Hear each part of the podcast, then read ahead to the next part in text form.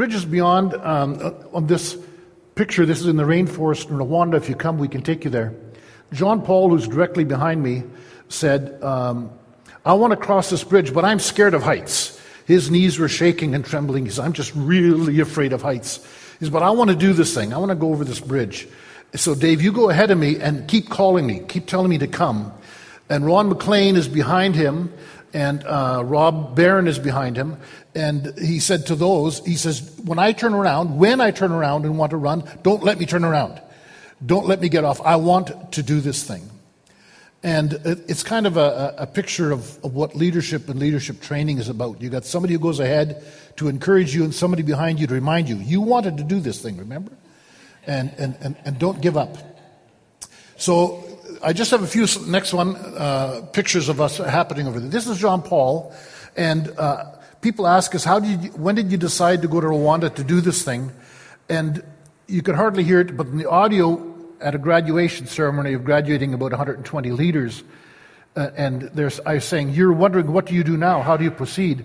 I said, Let me tell you the secret. Uh, years ago, we felt God say to us, You need to train the next generation. And then we says, Okay, but we have no opportunity. Where do we start? What do we do? And the Lord said, Start with the person in front of you.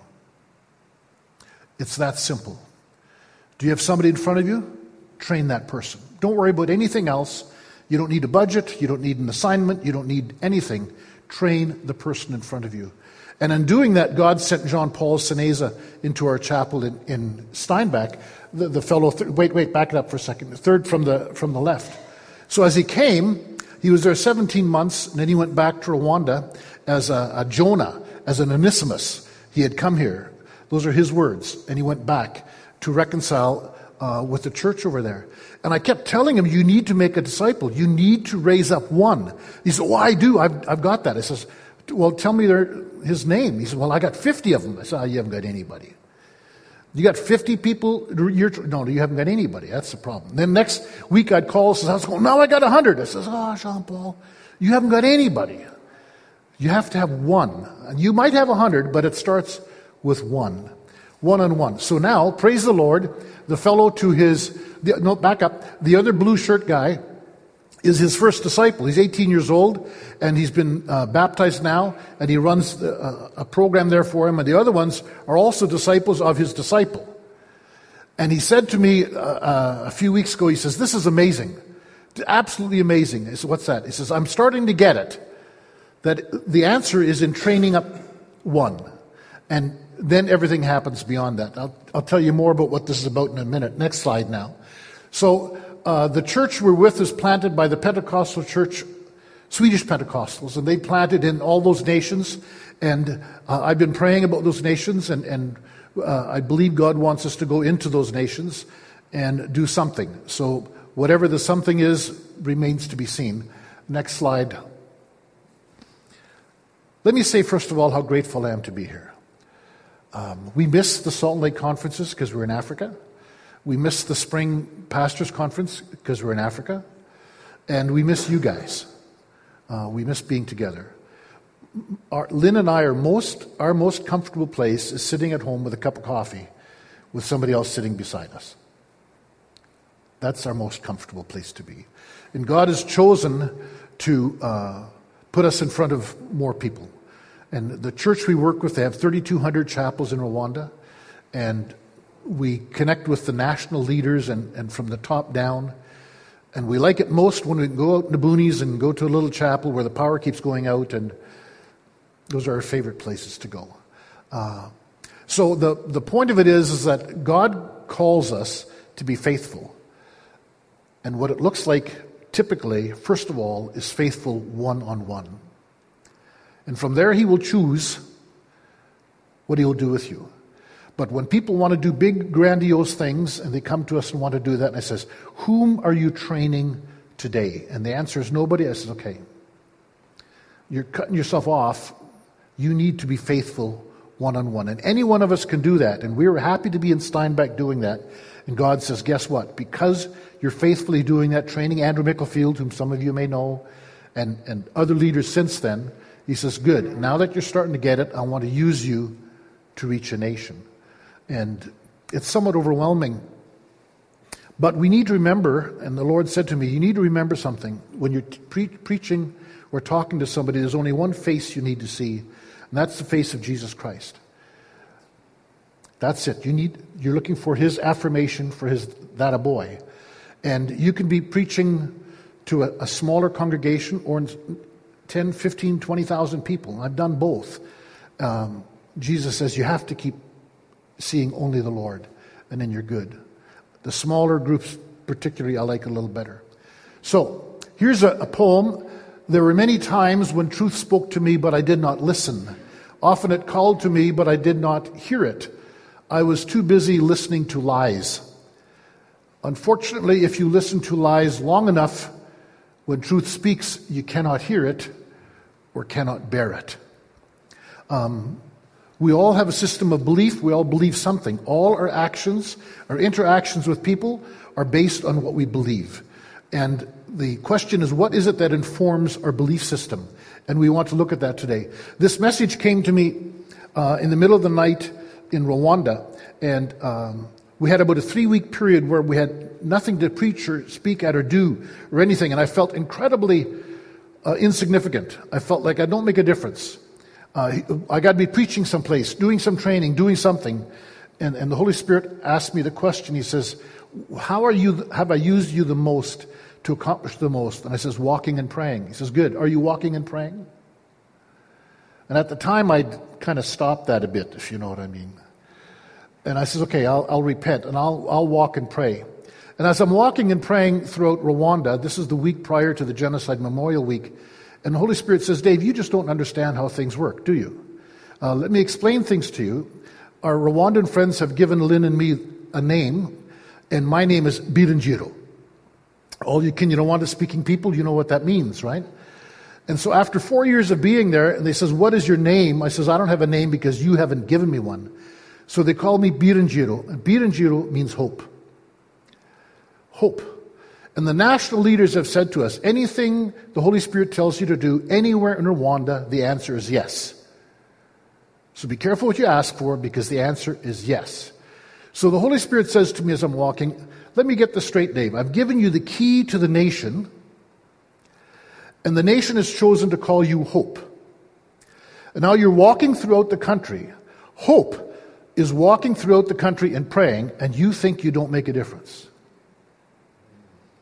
you clearly don't understand how things work. So, for all of those of you who are praying and you think, what difference do we make?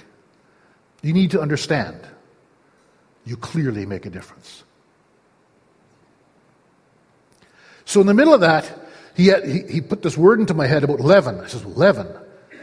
Leaven, what? In the middle of the night. He said, research it, study it. I got a word for it. So I, I researched and studied it. So the word I'm giving you today, it just, made me come alive, but encouraged me. It encouraged me at a point of, of weakness and a point of struggle and a point of what difference do I make? And the word leaven came to me. Now, this morning, I'm a morning person. I got up and I baked you some fresh bread. I did indeed, yes, yes. So I got this loaf of bread here. did, did, did you get the impact? This is a really nice, yeah, fresh loaf of bread. There it is. Yep, yep. And you can see that it's got substance to it. See that? Nice, nice and unspringy, right? And so it's called unleavened bread because it has no salt or yeast in it. Would you like some bread, Aaron? Sure. now, taking the exact same amount of flour and the exact same amount of water we have this. And but we've added enough yeast that'll cover your fingernail to this piece of bread. See? Do you want to swap? and so here we have fresh baked this morning. See that nice puffy holes in it, hey?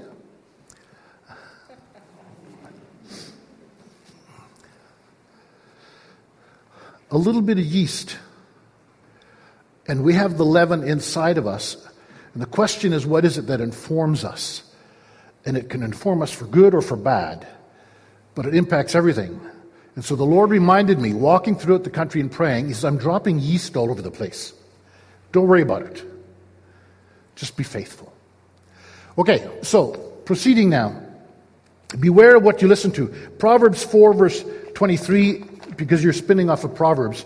So even though I got this word before you did the Proverbs, there it is. Be careful of what you think because your thoughts run your life. Uh, now we're going to proceed down the slides here. Ephesians 1:13 says, "In him you also after listening to the message of truth, the gospel of your salvation, having also believed, you were sealed in him with the Holy Spirit of promise, who was given as a pledge of our inheritance." With a view to the redemption of God's own possession to the praise of his glory. Father, I just thank you for your word. I thank you that your word became flesh and dwelt among us. I thank you that you write your word in our hearts. And I thank you, Father, that you gave us the gift of your Holy Spirit. And Father, we need you now. We need your Holy Spirit. Without your Holy Spirit, these words are nothing. Stories are nothing. So, Holy Spirit, speak to us for your glory. Amen. If we listen to the gospel of Jesus Christ and apply it to our lives, something changes. The Spirit of God enters us. The Holy Spirit lives in us. Now, in the Garden of Eden, God breathed his life, for all you Greek speakers, his zoe life, into Adam. Um, Dave Perry told me how to make sure that this was good, and so I suck in the Greek word for him. I don't know any Greek, but he does. So. he breathed his life into us, his identity, and Adam and Eve threw it away. Then when Jesus came, he says, You don't understand. I want the image of God to be in you, the identity and the life of, the, of God in each person. So when Jesus rose from the grave, then he came and he breathed that life into us as born again believers, and He created life and He blew it into us. And He says, This is who we are to be. You are to carry the image of God, and it is His Spirit in us, His breath in us, His life in us that gives us that, that image of God. In 1 Peter 2 9, it says, But you are a chosen race, a royal priesthood a holy nation, a people of God's own possession, so that you may proclaim the excellencies of him who has called you out of darkness into his marvelous light. For you once were not a people, but now you are the people of God. You had not received mercy, but now you have received mercy. You see, in Rwanda, we, we, we've heard stories about Tutsis and, and Hutu and, and the murder and, and the genocide and that happened. And people wonder about those things and chosen people, best people, select people. Then we got the white people are, are special chosen people, black people. Well, black people, that's a sign of a curse. Some people preach that from a pulpit, uh, which is really, really wrong. But that, I'm just telling you that where there's differences, people will say, oh, I'm favored, I'm chosen. We're chosen people, we're favored. God has chosen us, we're special above all others. Truth is, God has a chosen people. They're the ones that have His Holy Spirit. And it is not a factor of skin color, nationality, tribal group, anything. The instant we accept Christ as our Savior and His Holy Spirit enters us, we become aliens on this earth. We don't fit anymore.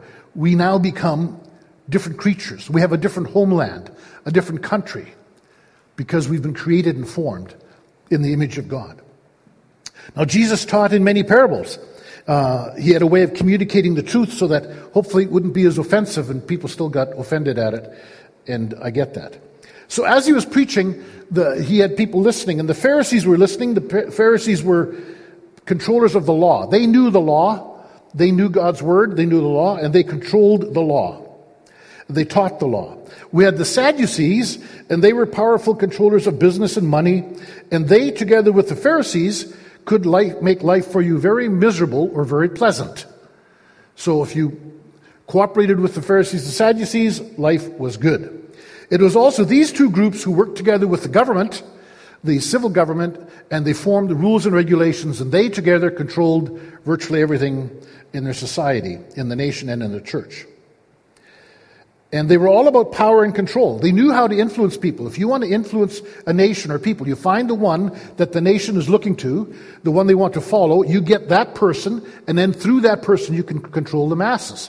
which is, of course, why our media system and entertainment system and sports thing is such a huge deal because um, hockey players, how many hockey players were around tucking their shirt in one pant after Gretzky did it and wanted to be like Gretzky?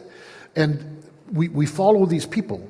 So even back then, they knew that. We got to get the one that people listen to, get control of him, then we got control of the people. So that's what they tried to do with Jesus as well. So in the middle of this, Jesus is preaching and teaching, and he knows it's a hostile environment. He is keenly aware that it's a hostile environment. Jesus was born a Jew, and the Jewish people says, we are special, we're a special people group, we're different from everybody else, all those people are, are not as good as us. So the, the, the whole casting thing was coming into play. So we need to beware of what we listen to. So we want to tune our ears a bit. Mark 4:23 says, "If anyone has ears to hear, let him hear." And he was saying to them, "Take care of what you listen to. By your standard of measure, it will be measured to you, and more will be given to you besides. For whoever has, to him more will be given, and whoever does not have, even what he has will be taken away." I've often heard that talked about in money, but he's actually not talking about money here. Whoever has wisdom and understanding will gain more wisdom and more understanding. And in Proverbs 9, verse 10, it says, The fear of the Lord is the beginning of wisdom. Then, if we continue in the fear of the Lord, we will increase and grow in wisdom. You ever meet somebody who was walking with the Lord, alive with the Lord, and then they choose suddenly to not live with the Lord, walk with the Lord, but God has told them they're supposed to marry somebody else who's not their wife? You ever met people like that?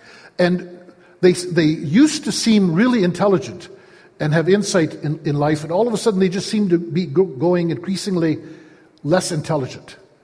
And, and that's what the Lord is talking about. He says that the fear of the Lord is the beginning of wisdom, beginning of knowledge. The fool has said in his heart, Psalms 14, verse 1, there is no God. They are corrupt. They have committed abominable sins. There is no one who does good. In Luke 8, verse 17, Jesus continues, he says, For nothing that is hidden uh, will not become evident, nor anything secret that will not be known or come to light. So take care how you listen. Before he says be careful of what you listen to, now he's saying be careful of how you listen. Even because if you're not careful, even what you think you have will be lost. So you think you're smart, you think you have understanding, be careful. Because as we listen to things and we soak them in and they come into the fiber of being, all of a sudden we make judgments of things and, and, and we go wonky. Uh, how do we listen? So now be, be aware of what you listen to. Mark, Matthew 16, verse 6 says, And Jesus said to them, Watch out and beware of the leaven of the Pharisees and the Sadducees. The leaven of the Pharisees and the Sadducees. The disciples didn't get it. They thought Jesus was talking about the finer things of, of how you handle food, uh, maybe of the law, what you do with the law. And, and so they thought he was talking about the food or, or law, and they didn't get it. So Jesus explains to them, he says, How is it that you do not understand that I do not speak to you concerning bread, but beware of the leaven of the Pharisees and the Sadducees? They just thought he was talking about bread because he was talking about bread. But he wasn't talking about bread. Do you get that? He says, You're not getting it. You think it's about bread because I'm talking about bread, but it's not. He says, I want you to understand something.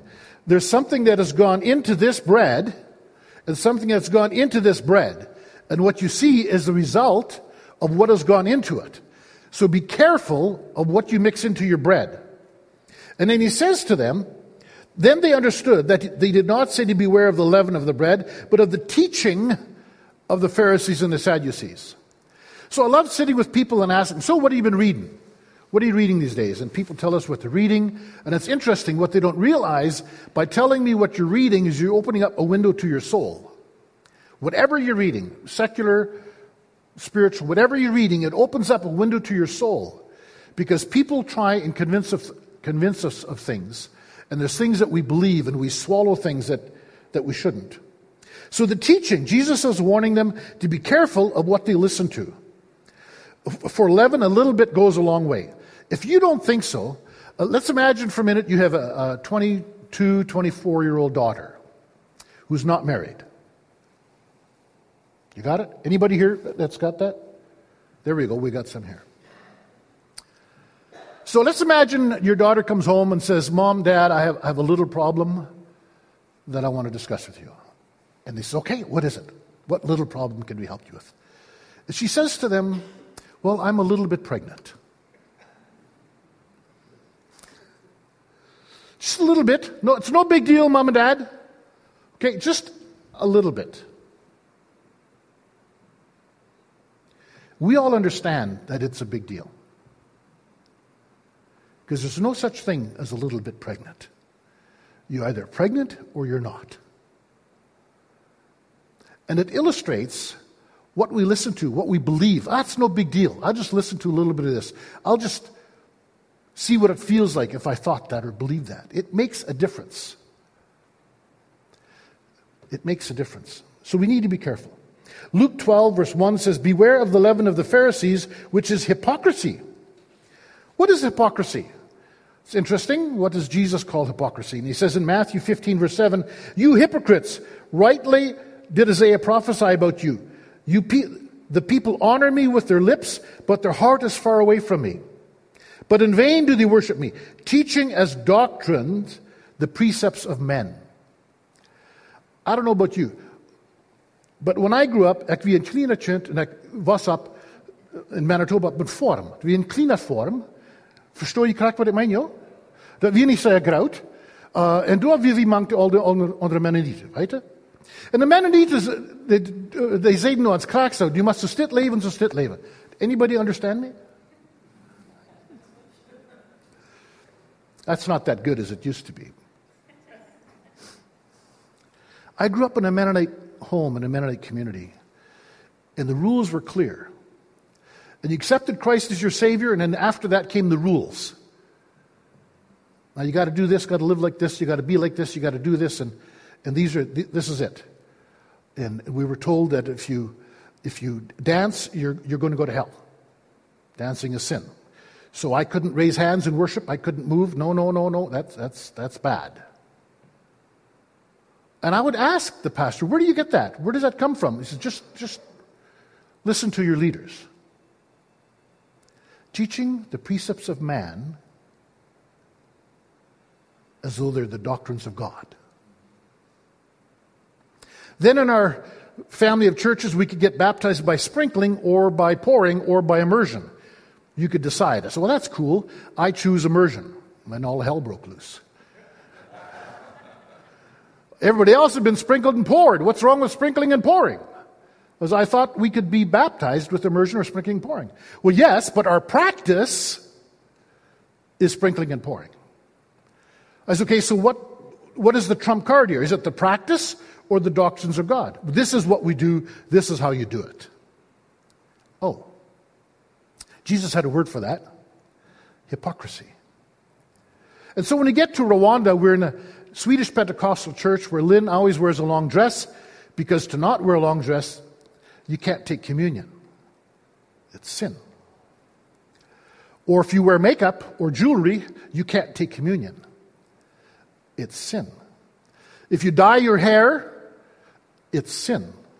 If you want to play football or soccer, you can't because it's sin. So we come into this environment and I go, I know this environment. I grew up in this. God prepares us for where He sends us. So, in the middle of that, and as we walk into the churches, we ask them, you got 2 million adults, you have clearly about a million kids, over 60% of the population is, is under 24 years of age. What's your strategy for reaching the youth? This is well, we have Sunday school. I went to saw the room. They had a small room with 40 kids in it and one teacher. That's the plan. Wow. And so we were, I was preaching in a church and we saw the football pitch, the soccer pitch across the, the road or across the parking lot. And there was kids there. And I said, what about those kids? He says, they should be in church worshiping. This is Sunday. That is sin. I said to the pastor, I says, I see you have a problem. He says, yes. I said, I can help you with that. Oh, good. I says, the problem is actually not on the pitch. The problem is here with you. As if Jesus could leave heaven to come to earth to share the love of the Father, Lynn and I can leave Canada to come here to share the love of the Father. Surely you can walk across the pitch and share the love of the Father. So we spoke with the leaders in the church. They had a national assembly, declared, we exposed from Scripture, challenged them. They made a declaration football is not sin. Hallelujah! And the girls can wear the, the shorts and play football. Hallelujah! And Jean Paul, our spiritual son, God has chosen him and he heads up a national program. They have about 1,700 kids involved in 25 locations. It's coming to completion. The first term, the objective is to reach more than a million kids for Christ in five years. Train 65 indigenous missionaries to use football to reach the kids. We call it church on the pitch. And those kids reciting those Bible verses were on that very same pitch, unchurched, unsunday schooled kids, just kids, learning long Bible verses and portions of Scripture. Church on the pitch. And the pastors come and they see this and they says, I want in on this. What difference does leaven make? A little bit of leaven. God chooses where to put it and how to grow it into something else. Okay, so when we teach disciplines as doctrine, then he says, be careful of what you listen to. Matthew 12, verse 15. Some Sadducees who say there's no resurrection came to Jesus and began teach, questioning him if you remove the hope of the resurrection. The Sadducees didn't believe there's a resurrection. There's no hope of the resurrection. You see, we have the Sadducees and the Pharisees here today. I've often said, tongue in cheek, that Trump was elected by the Pharisees and Trudeau was elected by the Sadducees. See, the Sadducees who say there is no life after death, there's, there's nothing about this, it's just this life here. And the Pharisees who have all the rules and they know what to do, and they say the answer is to make more rules. And we get it wrong. So then he says in Mark chapter 8, verse 15, there's more leaven. And he was make, giving orders to them, saying, Watch out, beware of the leaven of the Pharisees and the leaven of Herod. I'd never seen that before. The leaven of Herod. What in the world is that? Well, if you're in politics, rule number one is you need to uh, get power. Right? Don't be in opposition. You need to get power. Because when you can be in control, when you can form the government, then you can do good things because you know you want to do good things. So be in power. Number two, once you have power, you have to stay in power. So whatever you have to do or say, you have to stay in power because you are going to help the people. You're going to do the right things. And then when you're staying in power, what you have to do is you have to get more power. Because the reason the good things aren't happening, because you don't have enough power. You need more power. And you need money. You need power and you need money. All these things is what you need. And this is what believing in, in the government says, is that you have all the power. And the leaven of Herod is this. The hope that we have is in a governmental system. If we could just elect the conservatives, then things would go well. Well, guess what? No. If the NDP were in power, if the Liberals were in power, if the Green Party, no, no, no. If your hope is in a government, you have no hope. The government has only control within the bounds of the government, and your problems will sometimes come outside of those bounds. Well, the answer then is you need to extend your borders, right? And that's where we get aggression, we get Crimea, all these things happening. What, what, what forms us if we think government is the answer? Now, I believe we need to have Christians in government, and I thought years ago Andrew Micklefield was a politician. And we need good Christians in government. Absolutely. But the pulpit is for the gospel, and the podium is for politics. We need to know who we are and what we are. So be careful of what you listen to. Preach this in Rwanda, where there's a few more sensitive, tender ears about politics. And, and one of the pastors said to us, You know, you're talking about our president. I said, No, I'm not. I'm talking about Herod. He says, yeah, but we know what you're saying. I said, I'm just talking about Herod. But if you think your hope is an apolitical figure, you do not have hope. So that's three leavens we have. What leaven is it that informs you and me? Where do we put our hope? What do we listen to? And then Jesus says, um, there's another leaven. He spoke in Matthew 13 33. He spoke parables to them. The kingdom of heaven is like leaven, which a woman took and hid in three pecks of flour until it was all leavened. The gospel of Jesus Christ is inside of you and me. You know how you make sourdough bread? Well, you, if you take a piece of, if you take this dough before you bake it, which has been expanded, right? So it's got yeast in it. And I break off a chunk of this flour, this dough, and I have a pile of dough like this that has no yeast in it, and it's not been baked yet. And I stick this dough in the middle of this dough, and I cover it. There we go. I'm going to hide it inside of there. And I put it in a bowl, and I put it in a nice warm place, and I hide it. And I come back the next day, now the whole loaf is leavened. So you and me are that lump of dough. And wherever we are, the yeast emanates. You can smell the yeast. You can smell a piece of bread when it's got the yeast in it. And it emanates out of us. So, what is it that leavens us? the truth of Jesus Christ can seem like such a small thing. It's just a little seed. What difference do we make? So, being in Rwanda, praying, I said, what difference do we make? What difference do we make? And what happens, hang on, I just missed one point here that is very, very important. My, my, I only have one eye now, so it's a little hard for me to see. But by God's grace, the doctors will fix that, or God will heal me without the doctors. If we are not careful what we listen to, what happens is this we will get government leaders and church leaders who will get up and tell us we need to go kill our neighbors. That happened in 1994. People went to church in the morning and they took communion together. They went home and had a nap, and then they started killing each other. Christians killing Christians. How does that happen? If you're not grounded in the truth, you'll swallow anything. You'll believe anything.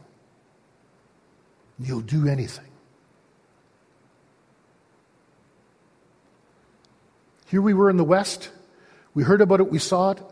If we're not grounded in the truth, we won't do anything. It's just those black people killing black people. It's just tribalism. It's just, it's just, it's just. We don't see them as brothers and sisters and we don't care. That's what happens when we're not grounded in the truth of God's Word. We need to be grounded in the truth of God's Word. To love each other and to care for each other. Psalms 119, verse 11 says, Your word have I treasured in my heart that I might not sin against you. It's that picture of taking that, that leavened dough and putting it in and, and hiding it. Your word have I put in there. I've treasured it. I've searched it out to put in my heart. 2 Timothy 1 4 says, Guard through the Holy Spirit, guard through the Holy Spirit who dwells in you the treasure which has been entrusted to you. The Holy Spirit has been entrusted to you. God's Word has been entrusted to you. Guard it in your heart, treasure it. Ezra 7, verse 10 says, For Ezra had set his heart to study the law of the Lord, to practice the law of the Lord, and to teach his statutes and his ordinances in Israel. We need to study it, to practice it, and to teach it. We were uh, at a conference. Uh, Aaron, have you been to Rwanda with us? Okay, not yet. Uh, we were at a conference. I know Ron and John were at this one. We had about 450 pastors there.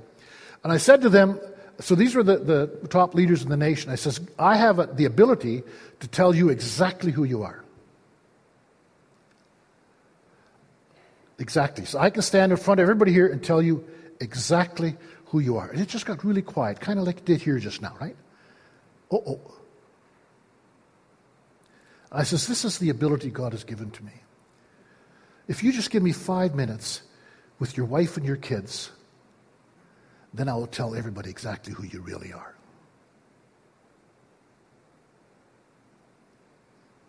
See, it's not mystical or magical. Who are you? Your wife and kids know who you are. I have been someone that my wife didn't love and my kids didn't love. I've been a bad husband. I've been the legalist pounding on the pulpit. I've been the emotional verbal abuser. I have been that person. I know that. I've been the liar. I know that person. The pretender, the elder in the church, who I did not want you to talk to my wife and kids. I know that person. I'm not him anymore. I'm not him anymore. But if you're hiding, if you're hiding, it comes out. What is the leaven that informs you? Who do we present ourselves to be? Is it genuine? Are we real? The answer, Acts chapter 7, verse 11, says, Now these, he's talking about the Bereans, were more noble minded than those in Thessalonica, for they received the word with great eagerness, examining the scripture daily to see whether these things were true. Therefore, many of them believed. I, I, I preached this sermon in a, in a church in Rwanda where I'm a pastor. I'm an ordained pastor in Rwanda. And I preached it at the Assembly of Seven Nations. And I said to them, I says, you shouldn't believe me just because I'm a white missionary pastor. That's, those are not good reasons to believe me. You should take every word I say. Then you should go home and take out this book and say, Is this your word, God? Is this really you? And you need to test it and examine it. If you don't do that, somebody will get up and say, Go kill your neighbors, and you'll do it. And we have history to look at where it happened. We need to be people of the Word of God that needs to be written in our hearts. So the Bereans, they took everything and they examined it. Therefore, many of them believed. When we become men and women of God's Word, weighing everything, is this really you? Is this really you? With God's Word, revealed Word. Then we come back at it, we say, we've got to do this. This is incredibly fantastic. And you won't say because Dave said. No, no, no, no. But you've heard it as a word from the Lord. The reason they play football now and use it to reach the kids is not because Dave said, but they heard a word from the Lord. You understand me? If they did it because I said it, then we're just same old, same old. And I'm tired of same old, same old. And we build relationally with these people. We're going there now for 10 days to be with them to build relationally. And there's two questions people typically ask us here What are you going to do? And where's the money coming from? They're non relational questions. We say we're relational, we talk relational, but is our practice relational? Do we care for people? Are we with people? So be careful what you listen to. Are we listening to the leaven from heaven? The leaven of the Pharisees? Have we got all the answers? We got it all figured out? The leaven of the Sadducees. Ah, who cares? It'll all work out in the end. Let's just have a good time. Sha na na na na na, live for today. And don't worry about tomorrow. Who are you listening to? The voices from the government? Oh, if we could just get this guy out of power and this other guy in power, that's what we need to do.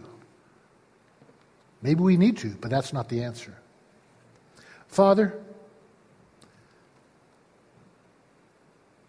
I thank you that you're our Father. You call us sons and daughters. I thank you for your word that is spirit breathed. And I thank you for your spirit that is in us.